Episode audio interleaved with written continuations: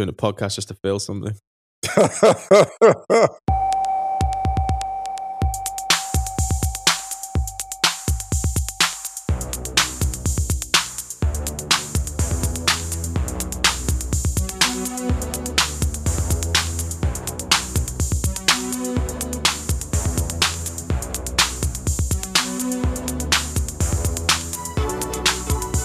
Hello and welcome back to the Stadio Podcast, Ringer FC. I'm Musa Okwonga. I'm Ryan Hunn. Ryan, how are you doing? I'm overwhelmed, Musa. With what? With football? With life? With existential? With everything, man. It's the, it's the most existential thing I've ever seen the podcast. Doing a podcast just to feel something. How are you? Do you remember when you used to enjoy this? I've ever enjoyed it so much, actually. Ever enjoyed it so much. yeah, it's good. I'm good, actually. Yeah? Really, really good. well, I'm glad. Well done. I'm I'm genuinely really happy. I'm really, really glad. Yeah, all right, yeah, all right. Don't rub it in. Had my vitamins this morning. I took your advice and started doubling up on vitamins last week. My mum said that. My mum was like, "Yeah, double dose vitamins. It's really Yeah, weirdly, it made me feel worse.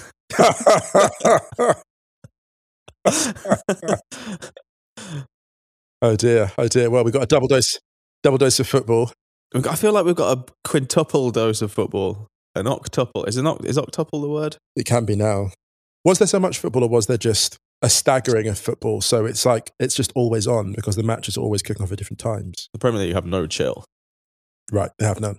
I just wish that they just let everyone kick off at two kickoff times and just or three kickoff times max. Just be done with it. You know, when you're staying up till what like eleven o'clock German time watching Brighton and Hove Albion versus Tottenham Hotspur on a Sunday, Wild. it's like what am I doing here? And then you turn it over and watch the end of Barcelona Athletic, Yeah, and then you're like, oh, actually, this week we'll do Coppa Italia and Copa del Rey because Serie A was pretty much as you were on the weekend, apart from one kind of game that we want to talk about. Hmm. And then you notice that there's a full round of Premier League fixtures as well because they can't let anyone else have any shine. no, no. Eight point nine Pickfords. Greatest league in the world, Eight point nine Pickfords. Yeah, hyped. greatest league in the world. Yeah, it is. It is for sure. The Sambuca, the Sambuca League, the Jägermeister. League, the Jägermeister hey, leave Jägermeister out of this, thanks. I mean, What's it ever done to you? Well, that, that is that is, an existential is, that is another. Unfortunately, we can't say that on this podcast. no, we can't. We can't. Anyway, admin, quick shout for the Stadio Outros playlist on Spotify. You can search for Stadio Outros. Each episode we play out on a different piece of music for those of you who can't stand listening until the end. If you do, you get a little treat. Yep, yep. And then we put them all in a playlist on Spotify, newest ones at the top. Ringer.com forward slash soccer. You should have a piece go up today. Uh, should be today. Did you finish it in time? Of course, of course, I did. Of course, I did. Did you though? Filed yesterday morning. I thought it was supposed to be filed on Wednesday. If you remember the business call. wow, snitches get stitches. oh hey, goodness. listen, it's my podcast. I'll snitch on anyone I want. behind the Uh, not a lot, of, not a lot of stadio snitching going on at the moment. There's not. There's not. Things have calmed down.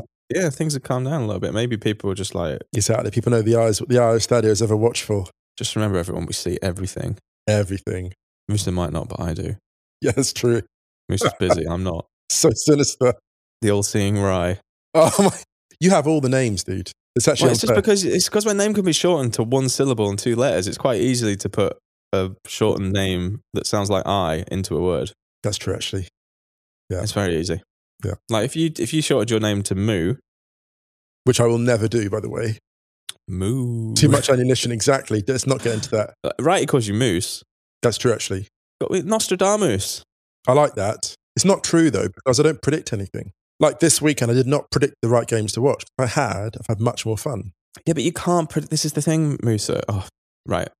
I don't know whether to rant about this in the admin or to rant about it later.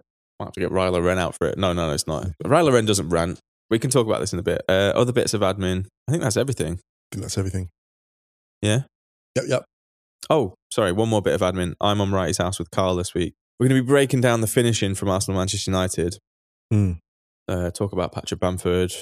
Mo Salah's touch, some stuff like that. So we'll we'll talk about that on Wrighty's House, Carl, Righty, and I. Um, but yeah, today we're going to cherry pick some games that we kind of watched that we felt were important ish, Yep, yeah. and then give a few roundups of stuff. We'll probably leave most of La Liga, Serie A, and the Bundesliga this week. Maybe we'll just pull out a couple of bits. Yep, yep, yep. So should we get into it? Yep. This episode is brought to you by Hotels.com.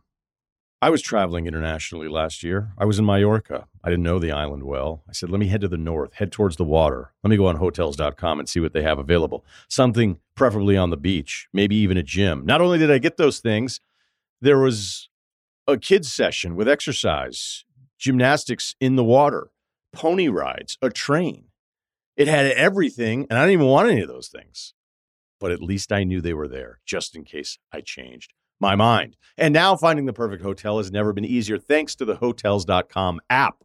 Whether you're looking for a family friendly, right, all inclusive or a relaxing spa weekend, you can find exactly what you need and compare hotel prices, ratings, and amenities side by side. So start planning your next getaway and find your perfect somewhere in the hotels.com app. This episode is brought to you by Cars.com. When you add your car to your garage on Cars.com, you'll unlock access to real time insights into how much your car is worth. Plus, view its historical and projected value to decide when to sell. So, when the time is right, you can secure an instant offer from a local dealership or sell it yourself on Cars.com. Start tracking your car's value with your garage on Cars.com. Okay, Mr. Wonga, would you like to begin with Leicester 1, Leeds United 3? Yes, I think I would. Um, This was an intriguing battle.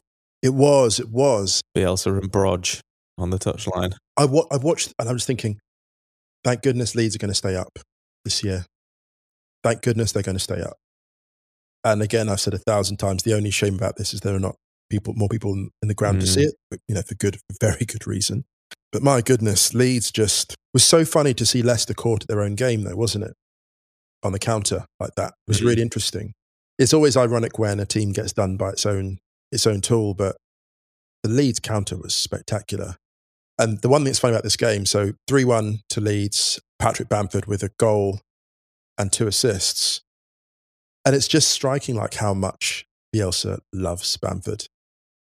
I was watching the post match um, interview when Bielsa talks about him and he just said, This is just a guy that sacrifices, always team first. And he always makes a point to do that. I think it's Mm. funny. It's I'm not sure if it's chicken or egg. I'm not sure if the journalists ask more about Bamford because they know that Bielsa likes him so much, or Bielsa talks about him and then it, I'm not sure what order it comes in, but the admiration is absolutely total. It's very hard to play that role. And, you know, Bamford gets a lot of criticism for missing chances and, and the rest of it, but he still scored a fair few this year. And I think people have to understand to do that tactical role, that we see it with the Gabriel Jesus actually, it's very, very difficult to combine a high pressing role with a finishing role because the majority of your time is spent. We don't talk about this enough. As a pressing forward, the majority of your time is spent chasing down. Mm. You're not in a predatory mindset. And I just wonder if you look at like Roberto Firmino and Gabriel Jesus and Bamford, they are all strikers who at some point have struggled. They're not natural finishers, but I wonder how many more goals Bamford would score if he was just completely free to just be a goal scorer. I, I think after his spectacular goal, I'll be calling him Marco van Bamford from now on. Oh, what? It's just What? such a good finish Why does that sound like a DJ from the East Midlands? because it probably is. Marco Van Bamford. That strike was outstanding. It was so good, man. And I really liked the third goal as well because there are so many strikers in the Premier League who would try and take that on themselves. And his reasoning afterwards, I mean, if you think the time of the game, six minutes left, six minutes of normal time left, if you miss that chance, Yes. it kind of galvanizes them. You know, when that happens, doesn't it, in games when you see a missed chance from the opposition can actually galvanize a side because, Because you sense like, we've got away with one. We've got away with one. Yeah. Actually, maybe we can go and get one now. And I yeah, think yeah. after the game, like his interview was really, it was just really wholesome. I thought it's easier, it's better for the team. He's right there. I'm just going to square it. Why not? This really is the era of the unselfish number nine, isn't it? It's really lovely how we've got Bamford, we've got Calvert Lewin. You know, these aren't selfish players. They're, they're players, and, and Firmino as well. These are players who basically have made scoring secondary, Mm. and even Jesus as well. Jesus is a very good example of that. Jesus against um, Sheffield United got a goal. And can I just say this about Sheffield United very quickly? The Manchester United loss to Sheffield United doesn't look as bad now, given how hard Sheffield United were to break down against City at home. Mm. But yeah, back to back to Bamford. Yeah, really wholesome interview. So happy for Leeds, and Yeah. really nice to see them scoring as well. Yeah, definitely. I mean, they've put that little wobble of a run they had away now. Yeah, Um, yeah. I mean, Leicester are still fourth, and you know I think they're going to be up and around there at the end of the season. But I think Leeds pulling away now; they're 15 points clear of the relegation zone, Mm. and yeah, I can't see them going down now. I can't see. I can't see what one, two, three, four, five, six sides overhauling Leeds before the end of the season. No, me neither. I mean, to be honest, if they're in trouble, then Arsenal are in trouble because Arsenal are only two points ahead At least we've got a game in hand. So, um, Newcastle beating Everton at, at Goodison Park was a huge result, and we had a couple of people talking about catfish. Yeah, I just want to, I just want to reiterate again. I think we've talked about it a lot this season. I don't think we've talked about it for a while because I think we assumed that it was a given. But what football players are being asked to go through this season, it's unprecedented from a mental point of view. It's unprecedented from a physical point of view. And I wonder also what the mental aspects of having no fans in the stadium for such a prolonged amount of time has on the players. Because if you think about it from a purely physiological point of view, that's like dopamine, that's adrenaline. right, right. If you're constantly losing or going without those levels or those hits of adrenaline and dopamine that you've had for your whole career in front of crowds, like last minute winners are completely different at the moment. They're still last minute winners, but Yeah. the euphoria isn't there from from from the from the fans.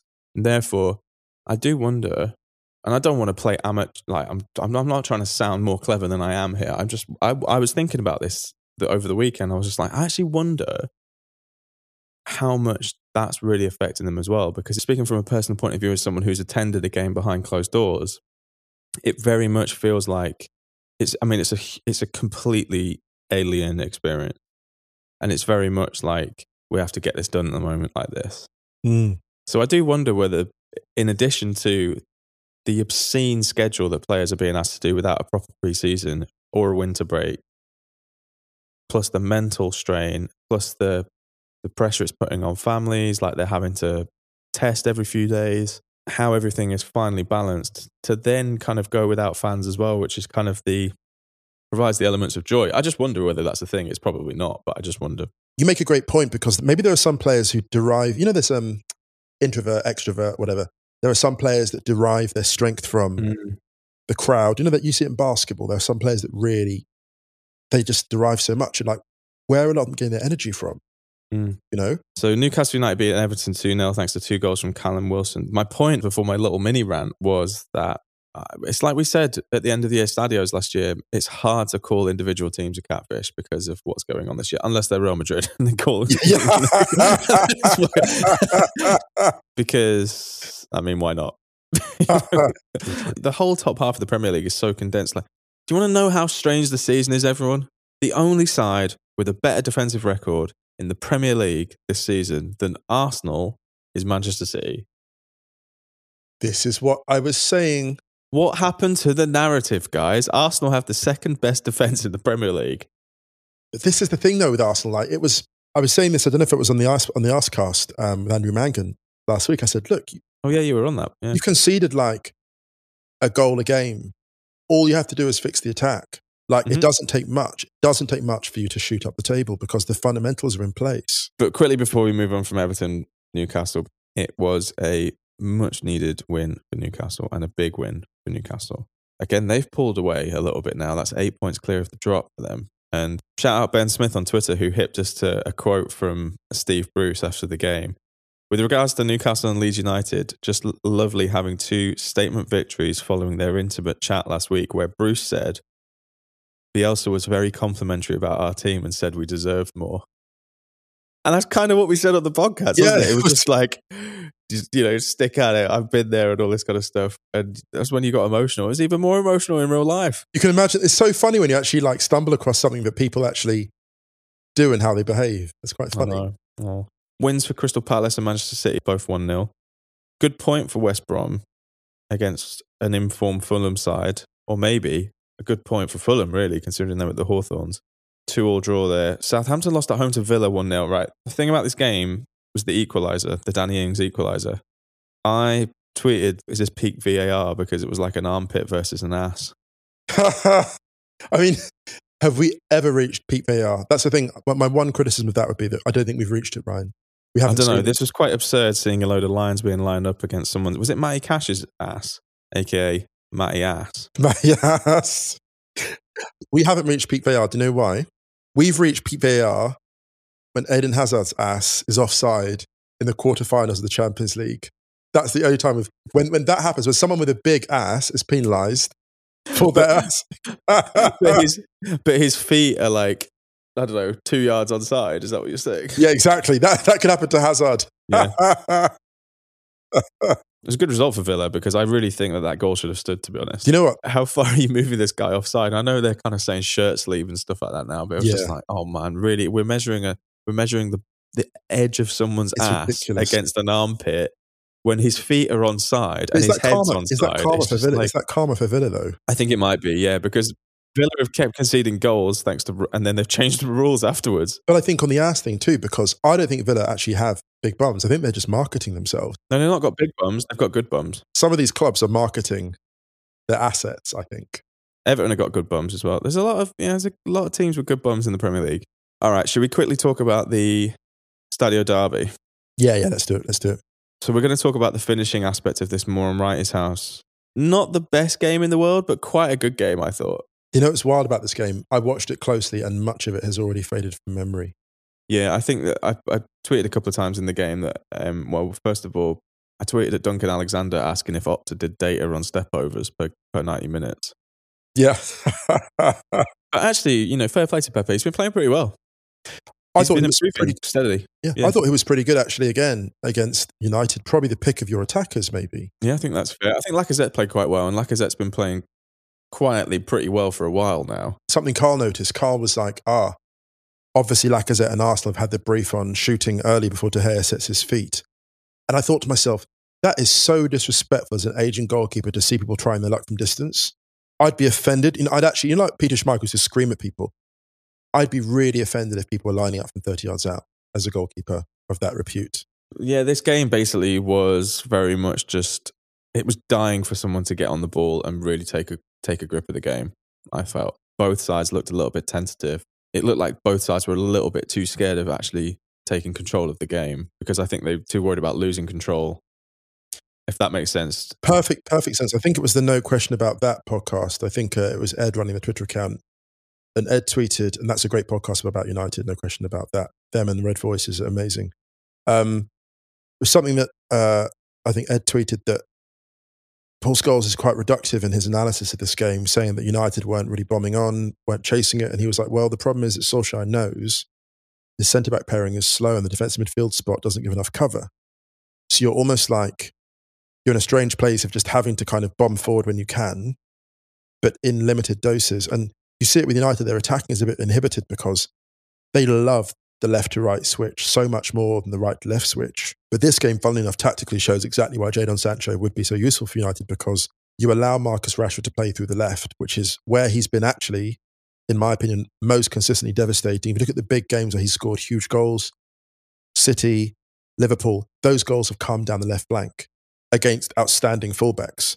But I think he prefers the left. And if you have if you have someone like Sancho on the right, you allow United to be a dual threat. Um, the one other thing to note about United's attack, it's so funny. Whenever people criticize Wan Bissaka for his attacking play, he does really well. And the moment they start praising it, he becomes tentative again. And I've never seen, maybe this is me being dramatic, but it's hard to remember a game where the fullbacks have so often come in field. Mm. I was really surprised I by thought he was really good, by the way.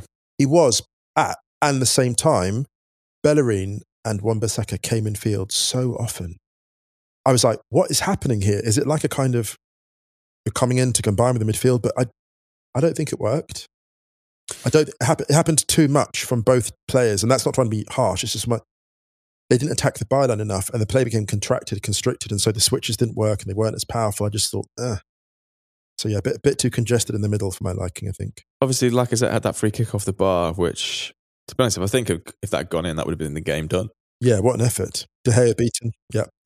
Arsenal's goal was living a bit of a charm life, to be honest. There were a couple of Cavani finishes that were a little bit orcs.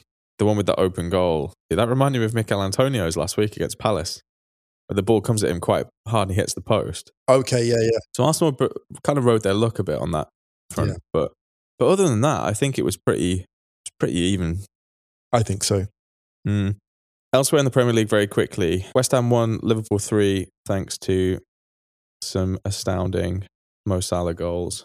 Two masterpieces. Absolutely unbelievable. The first one was, if you were going to think of a Mo Salah goal, that's probably the, the goal I'd pick. And the build up too was beautiful. Mm. Curtis Jones hammering the ball into feet. All of it. I mean, Curtis Jones just to the WD 40 of that midfield to just put Yeah, him anywhere. really good. Put him anywhere. at that age as well. And then the second, obviously, with the first touch. But I think uh, we're going to talk about that a lot more in Wrighty's house as well. That first touch, but it's just it was it was such two goals that really perfectly encapsulate Mo Salah. I think as a as a player, but it kind of felt like Liverpool struggled a little bit before that. yeah. I thought, Yeah, maybe for rhythm, maybe uh, you know, un- unfamiliar centre back pairing, or not unfamiliar, but fairly new centre back pairing. Phillips and Henderson. The front three, they had Shaqiri, Salah, and Origi. And Origi, you know, not really showing the form or showing his peak, but then he's he's always been that kind of player, hasn't he? He's always a player whose peak is high, but the consistency's always been a challenge for him, I think. And good to see Shaqiri kind of showing out a bit because he's someone who has been obviously on the fringe very much at Liverpool. And players like that get criticised for not going to other clubs and starting more. But I think he's kind of got a pretty sweet deal at Liverpool. You're part of a great squad who wins things.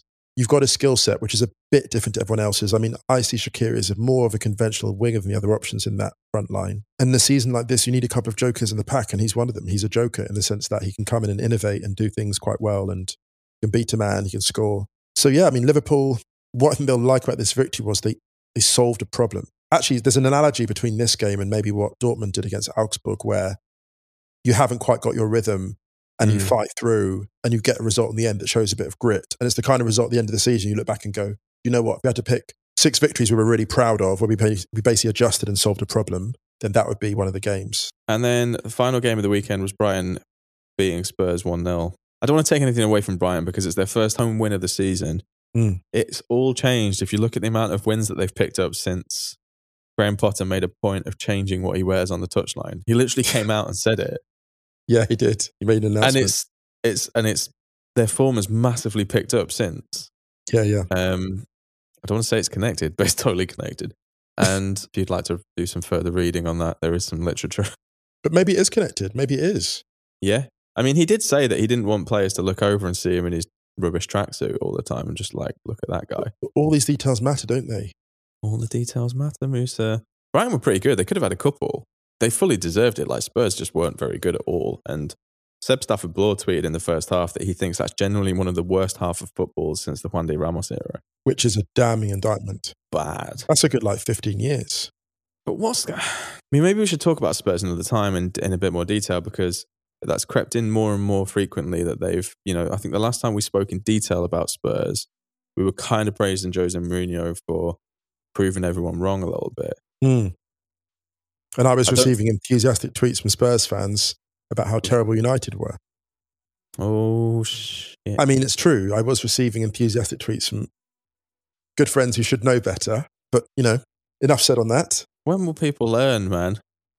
I mean, if they win the game in hand, they still go fifth, right? So it's not exactly like they're dead and buried. But compared, hmm. I mean, the put it this way: the winning the league chat's gone. Yeah, and it's gone fast, actually. It's weird Mm. how quickly that's changed. Like, not in a kind of harsh way, but it's wild how quickly the kind of natural order has begun to assert itself, reassert itself. On two of their last nine in the league. There's a stat about their passing into the final third that Grace on Football shared. 16 teams in the Premier League have completed more passes within 20 yards of the opposing goal than Tottenham, Wow. which is as you'd kind of expect. It's not a huge surprise given the style of their play, which is, you know, the counter is such a big thing to them. So a lot of the passes for those goals would have been completed prior to arriving in the final third. But it says a lot about, you know, the old questions, challenges, concerns about Mourinho's complexity of playing the final third. These things have been said before. Feels like that's still a challenge for them. So Spurs, who are struggling for final third passes, are going up against pass masters Chelsea. Tuchel Taka is in full flow. Tuchel Taka, That is that you made that up. No, I, I, I wrote it on the um, well, I did make it up, yeah, but I think I think a couple of people have, have also said that. A, a quick a quick Twitter search after we posted it on Stadio last week. It wasn't widely spread, but there were a few that popped up. It's so funny. It's great though. What I love about Tuchel, actually, very quickly on Tuchel, when Tuchel answers questions, I don't think it's deliberate, but there's always that kind of look on his face where he's trying to work out if the question is really as stupid as he thinks it is. and then he answers, like he, he's got a really intelligent gaze. Like you can you can see him dissecting, you know. It's like, And- oh, oh, oh, you're being serious. And he's a Oh. genuine, he's a genuine pleasure to listen to.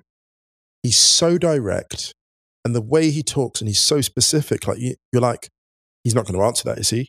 And I'll be like, yeah, like the team of anything. Oh yeah, like yeah, all strikers are a bit sensitive, and you know you can hug someone as much as you like, but if you don't score for a while, that's always going to get you down. And I'm like, whoa, you're like very candid. And then like that bit where, that, yeah, you, two of your defenders, because obviously like Chelsea beat Burnley two 0 Only 2 0. um, with two goals from defenders, uh, Alonso and Azpilicueta. And afterwards, they were like, "Oh, how do you feel that you had two defenders that scored all this attacking talent?" He goes, "Well, yeah, that's a kind of that's a signal to the attackers, isn't it? They should know that maybe they should get some more goals." And I was like, "Whoa, I love how Tuchel's so direct." There was a really good thing that Derek Rae wrote last week where um, we were talking about it a little bit about how uh, Tuchel comes across as a lot more jovial and friendly in English than he does in German, actually, when he's interviewed in German. Really, just already intriguing to see the team sheets that he's putting out, and again to see the faith he is putting in Callum Hudson Odoi He's love, he loves him, man, and he was man of the match, I thought. Callum He's the Hudson-Odoi. that amazing, that amazing quote was it um, Sean Dyche telling one of his defenders to like get on Hudson Odoi, and the guy was like, "I'm on it. I just can't stop him. I know where he is. I know where he is. What the fuck do you? I think yeah. What the fuck do you want me to do? I just can't stop him. I know. Amazing. Uh, let's go to a break. This episode is brought to you by Hotels.com. I was traveling internationally last year. I was in Mallorca. I didn't know the island well. I said, let me head to the north, head towards the water. Let me go on Hotels.com and see what they have available. Something preferably on the beach, maybe even a gym. Not only did I get those things, there was a kids' session with exercise, gymnastics in the water, pony rides, a train. It had everything, and I didn't even want any of those things but at least I knew they were there just in case I changed my mind. And now finding the perfect hotel has never been easier thanks to the hotels.com app. Whether you're looking for a family friendly, right, all inclusive or a relaxing spa weekend, you can find exactly what you need and compare hotel prices, ratings, and amenities side by side. So start planning your next getaway and find your perfect somewhere in the hotels.com app. This episode is brought to you by Jiffy Lube. Cars can be a big investment, so it's important to take care of them. I once got a car that I started out with 25,000 miles on. I got it to over 200,000 miles because I took care of it. You know how you take care of a car? You take care of the maintenance, the oil, the brakes, all that stuff. And if you don't, you can have a car just completely fall apart. When your car needs maintenance, head to Jiffy Lube. They provide automotive excellence at speed. Get your oil change, brakes checked, tons of other multi care services. It's all done by expertly trained technicians who actually care about taking care of you and your car. Jiffy Lube, car more. To find coupons and start an instant online estimate, visit jiffylube.com.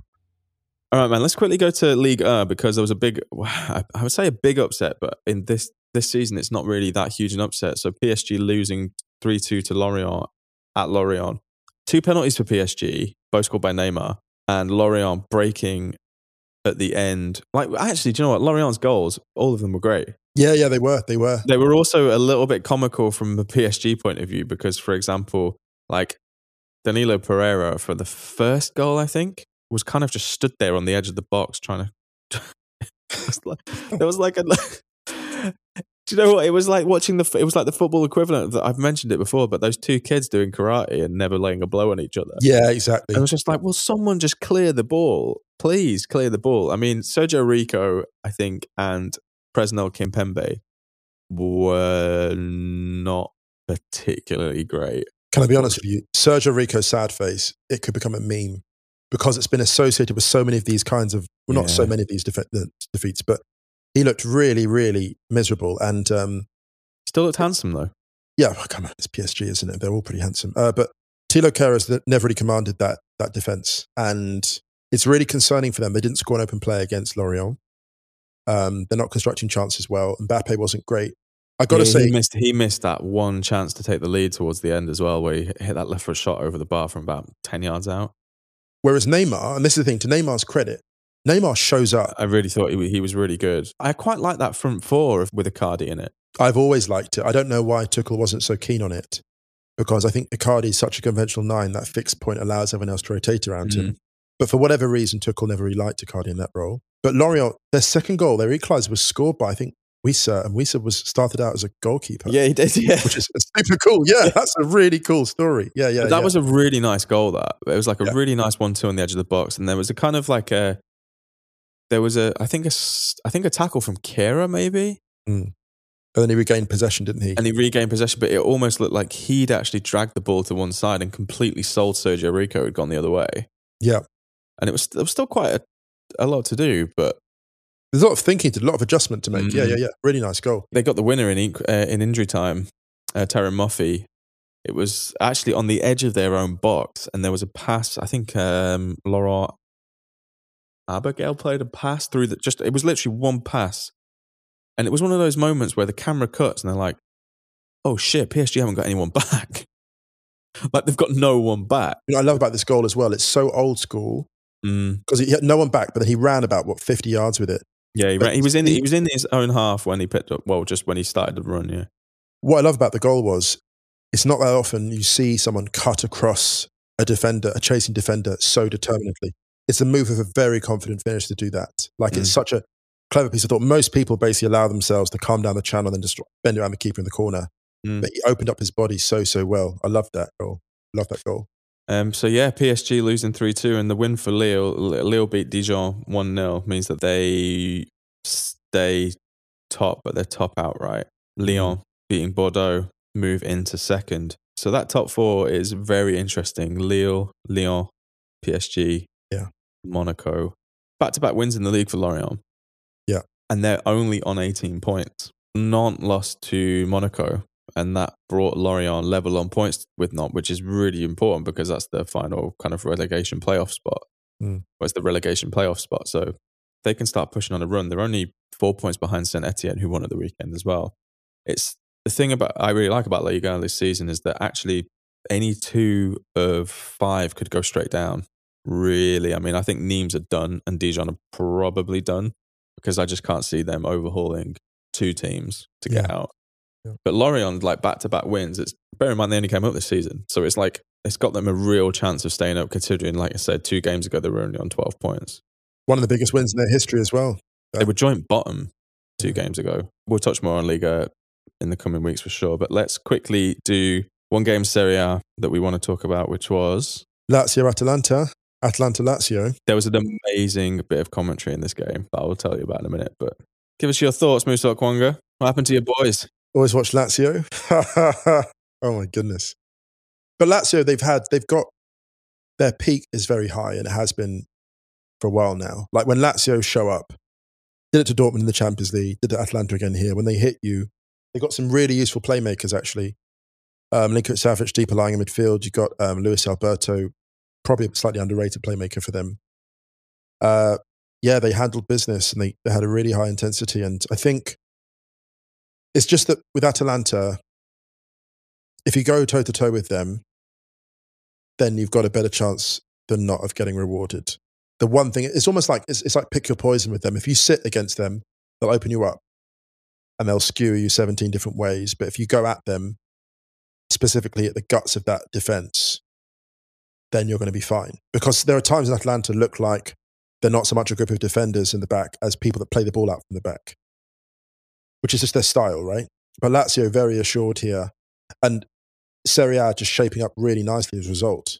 Like if you look at there are four. You look at Lazio, Milan, Inter, and Juve. Those are four teams you can plausibly all see winning this title. Great win for Lazio, though. The commentary I was going to mention on um, uh, was on Mario Pasalic's final goal, Right. and on on the commentary, as he broke through, the commentator on the zone said it had eine Autobahn vor sich. So basically, he's got a highway to himself in front of him. That is, that is amazing. That is amazing. oh my Um, god! sometimes there are just some really funny German comments. There, like- there's expressions they just have for themselves that are really great. They have Yeah. uh, the Riesenchance. Yeah, the Riesenchance Huge, is like huge, basically giant huge chance. chance. Yeah. Yeah. the huge chance. Yeah, they always say like "was für ein." That's the good one. Like what is Yeah. the literal translation is like "what for a," yeah, but it's basically like "what a pass." It's like the German equivalent of "what a pass." Like Yeah. they had one for Toni Kroos's pass on for Real Madrid on the weekend. "Was für ein pass." yeah. They call it a really pass as cool. well. DAZN, yeah. Maybe we should pivot to that. Real Madrid losing at home to. Levante. Can we blame the red card on Militao? No, this has been coming for a while. This kind of def- well, it's not hasn't been coming for a while. It comes now and again. Every so often, we see a defeat like this for them. It's just where they are. Real Madrid are an assortment of talent and commitment, but they're not cohesive, and they haven't been cohesive. And there's an argument that actually, in each of their most intriguing games this season, they've been the least interesting of the two teams involved. Mm. There's a strong argument for that, like in each of those matches. They're just not cohesive, and Zidane knows that, Mm. and everyone knows that, and that's not news to anyone. And that's probably not even offensive to Madrid fans who'd look at this team and be like, "Yeah, it's kind of caught between the old and the new, very much so." And Mm. the old is very effective, and the new parts of it aren't taking yet. They're not taking. Yeah, I mean, they went down to 10 men before 10 minutes. Um, that foul by Militao. And then Asensio scored a few minutes later from that pass from Kroos. Morales equalised for Levante. Roger missed a penalty and then made up for it by scoring the winner in, well, what turned out to be the winner with just over 10 minutes to go. Gorgeous finish, yeah. Lovely finish. I mean, it was a really, really poor result for Real Madrid because Atleti looked inevitable, really, to be honest. And and the, the, the, the worst thing about it for Real Madrid was do you remember Barcelona, all those memes about Barcelona being in the bottom half of the table at the beginning of the season? Their win over Athletic took them above Real Madrid. And Barca are playing with, dare I say it, quite a bit more freedom than at the beginning of the season. Mm. But just quickly on Atleti, very quickly, they beat Cadiz 4 2. Really, really quite, quite fun game. They were so Negredo- still balling out. But Yeah. Atleti started in a 3 5 2. And And I was like, are Atleti having fun? well, Simeone's reaction to Suarez's free kick. I mean, they're enjoying themselves. Atleti started with a 3 5 2. They set Saul Niguez and Lorente as the two wing backs. And that's just incredible because that gives, I mean, that back three is solid. The midfield five is congested, and the front two, of Joao Felix and Suarez, is a bit of everything. And the Mm. nice thing about the, the, the midfield five is it allows Thomas Lemar To absolute roam. freedom. Absolute Yes. freedom. And he was brilliant again. And he's been very, really, he's been, I said very, He's been- well, he's been yeah. very good in quite a few games now for them to the point where I'm like, Lemar's happy. Like two Yeah. of his involvements led to goals. Yeah. I think he was taken down for the penalty, He got an assist, one of the goals. Yeah. Lemar is legit. Well, we knew he was legit, but he's looking happy, and that's great because it takes pressure off all of the other players, creative players in that attack. I sometimes wonder whether this is the most positionless side in European football. That's interesting. They've been playing centre midfielders as wide as wide players forever, For years, yeah, yeah. and they have Lucas Torreira, a midfield three of Lucas Torreira, Koke, and um, Thomas Lemar. Thomas Lemar will drift to the right wing. Suarez is kind of like a pivot, but Mm. he still roams. Joao Felix roams. You know, apart from really the back three that are kind of steady. Saul Niguez plays wherever you need him. He'll play. He plays as a left back for loads of the time, and even though he's an amazing centre mid, I mean, he's he's one of the most self-sacrificial players. I think I said this before. Like, it's hard to think of many players who've got that skill set Mm. and who are that much team first. And Lorente as well. This is the thing. Lorente can play. If he said tomorrow, if if, if Simeone said to Lorente tomorrow, play right back for the rest of the year, Lorente would do it Mm. and could do it. Like this is they're really remarkable. They had Lodi before, Trippier. Now they've brought in obviously Lorente as the as the wing back. They are just a team that has solved so many problems this year Mm. already. 10 points clear, game in hand. Special team. The only side that have scored more goals than them in the league this season are Barcelona, and they've scored one more and they've played a game more. They conceded 20% of their season's goals on the weekend against Cadiz, Right. who deserve a shout, by the way, because I mean, Cadiz this season are above Valencia and Eibar. They've showed no fear at all. They've showed no fear this year. They're level on points with Getafe and Athletic Club. So you'd hope that they stay up, really, because if they do, it would be amazing if they stayed up in La Liga for another season, hopefully when they get fans back as well. That would just be amazing. Amazing return for them. Yeah. yeah. But yeah, shouts to Alvaro Negredo, who scored two lovely goals and is still balling out at 35, I think. Boss. This episode is brought to you by Anytime Fitness. We're not all professional athletes, but we all have health goals. That's why Anytime Fitness gives you access to personalized plans and support from a coach. Plus, you can track your training, nutrition, and recovery progress with the Anytime Fitness app, just like the pros. With 24 7 access to more than 5,000 gyms worldwide, get more from your gym membership. Visit anytimefitness.com to try it for free today. Terms, conditions, restrictions all apply. See website for details. All right, so like we said earlier, we're going to swerve the Bundesliga this week. There were wins for Bayern, Dortmund, Eintracht over Hertha. Actually, the biggest game of the weekend, I think, was probably Cologne's win over Arminia. Yeah, yeah, yeah. It pulled them out of the um, the bottom three Mm. and put Arminia and Hertha in real trouble. Like Hertha are now one place above. They're only above the relegation playoff on goal difference. Do you want to do the Libertadores? Yeah, we have to. I mean, it wasn't a great game. It wasn't. To highlight how, ironically, highlight to highlight what kind of game it was.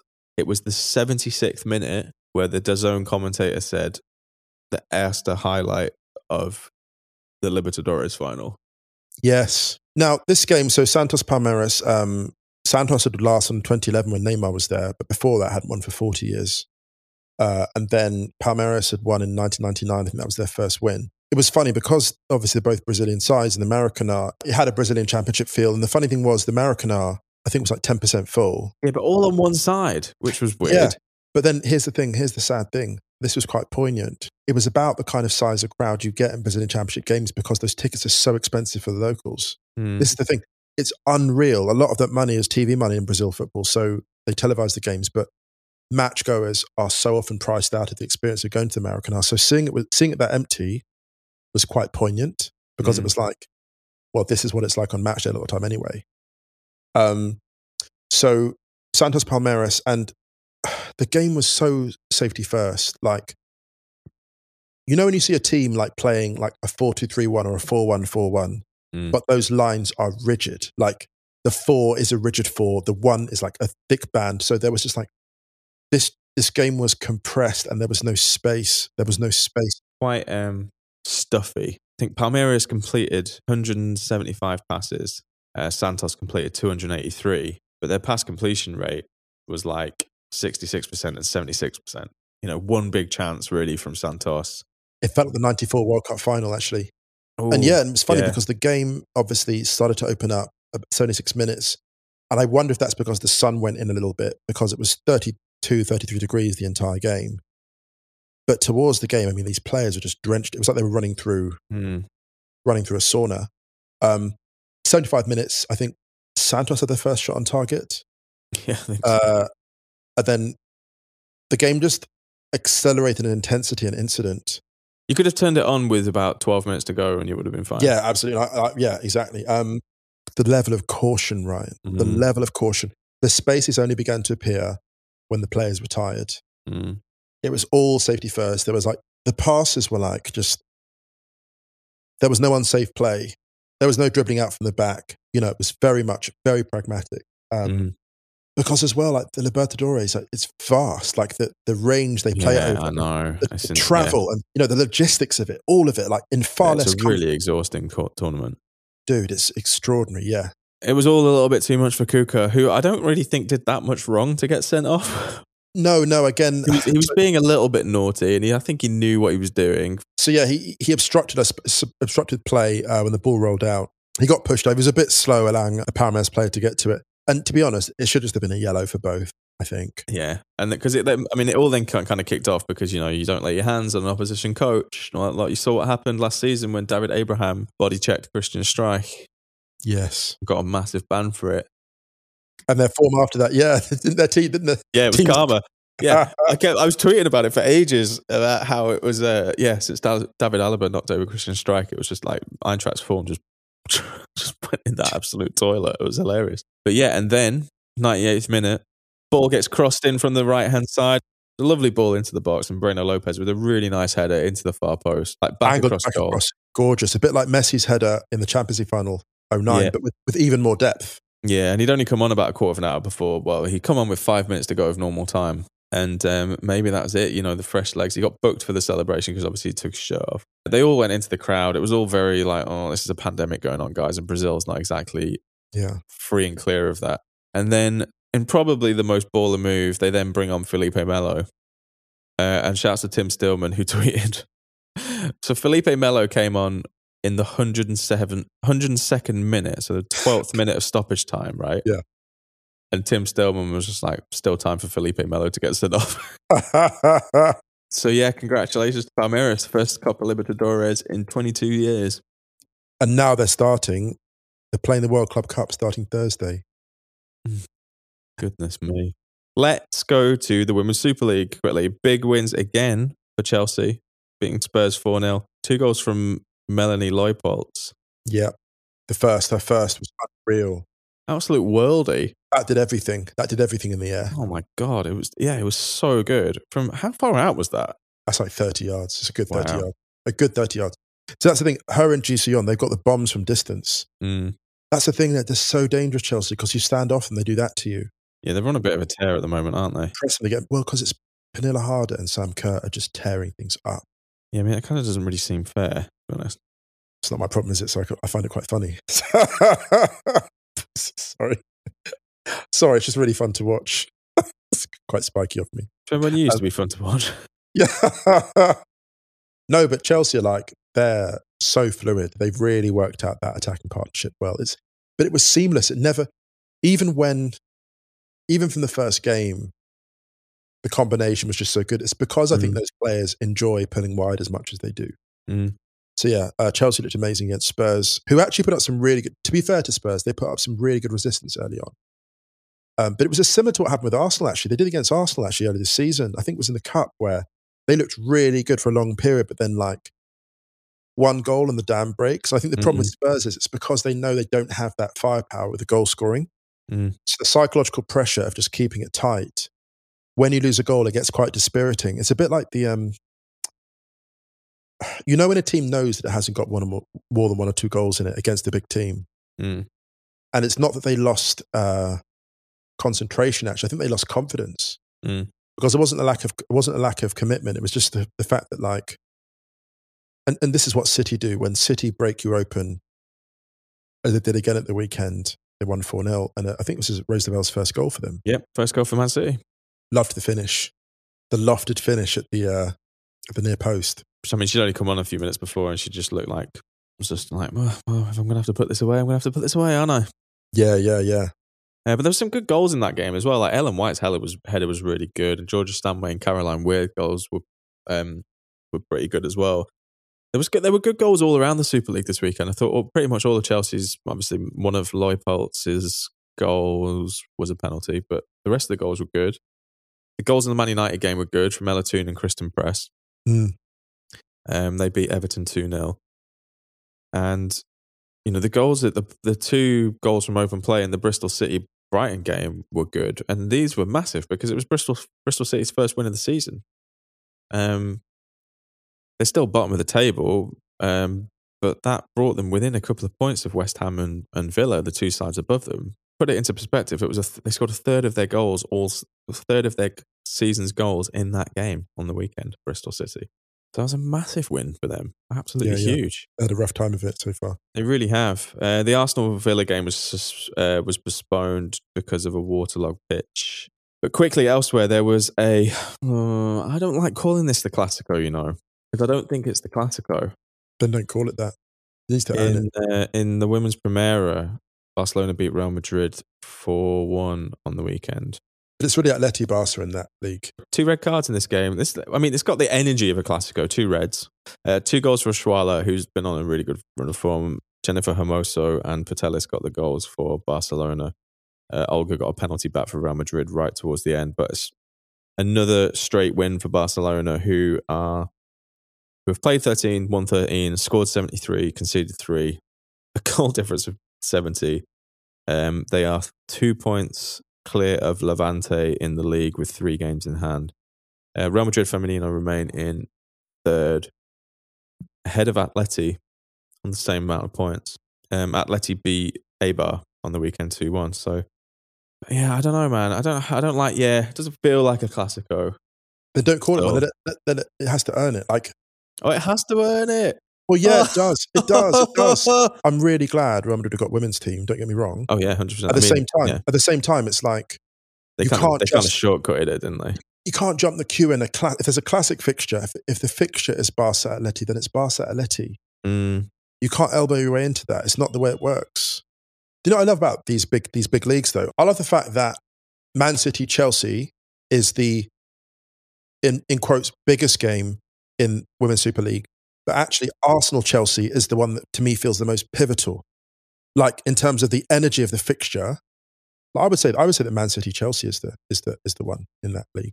I can see where you're going with that, but I actually think it's a little bit more democratic now. Actually, Yeah, I yeah, think, yeah. Man- yeah. I think oh, because of, because of the this the emergence of Manchester United, I think there's kind of any game between those top four is big. Uh, a quick shout for her, Sami Khedira. We're welcoming him in Berlin. He's joined Hertha. Interesting time to join Hertha, to be honest.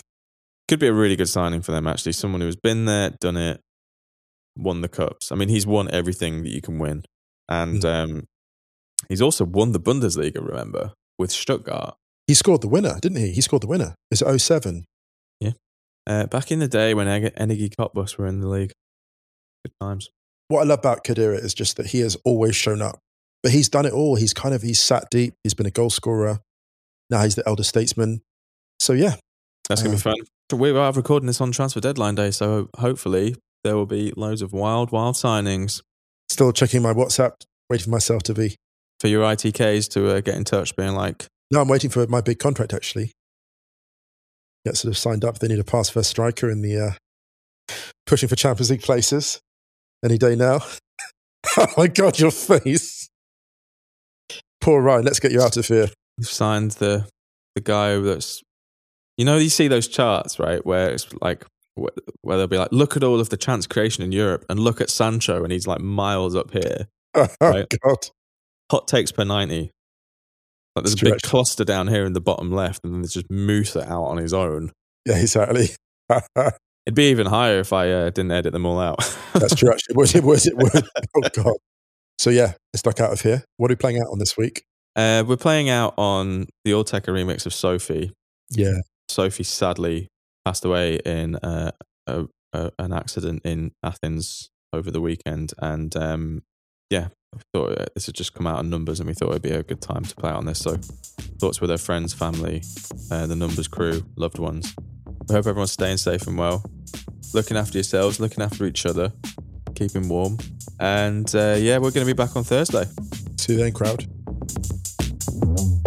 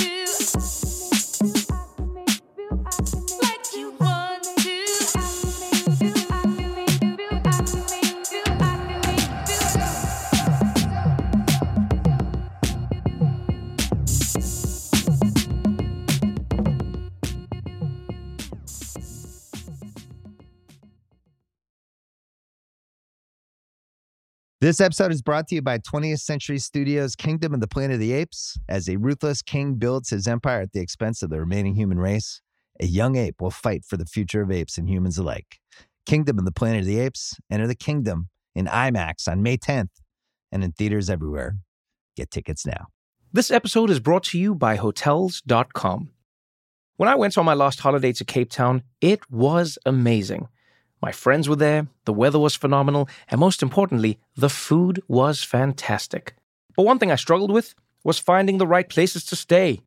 You know, all I want is a great bed, a fantastic shower, and breakfast that doesn't end at 8 a.m. I'm on holiday, I'm still sleeping. I also like ease, and the Hotels.com app easily helps me to find a perfect hotel for every trip. Whether you're looking for a family friendly getaway or a relaxing spa weekend, on the Hotels.com app, you can compare up to five hotels side by side. Now, why would you want to do that? So you can see prices, amenities, and star ratings. And best of all, you don't have to switch back and forth between options. See? Ease. So start planning your next getaway and find your perfect somewhere in the Hotels.com app today.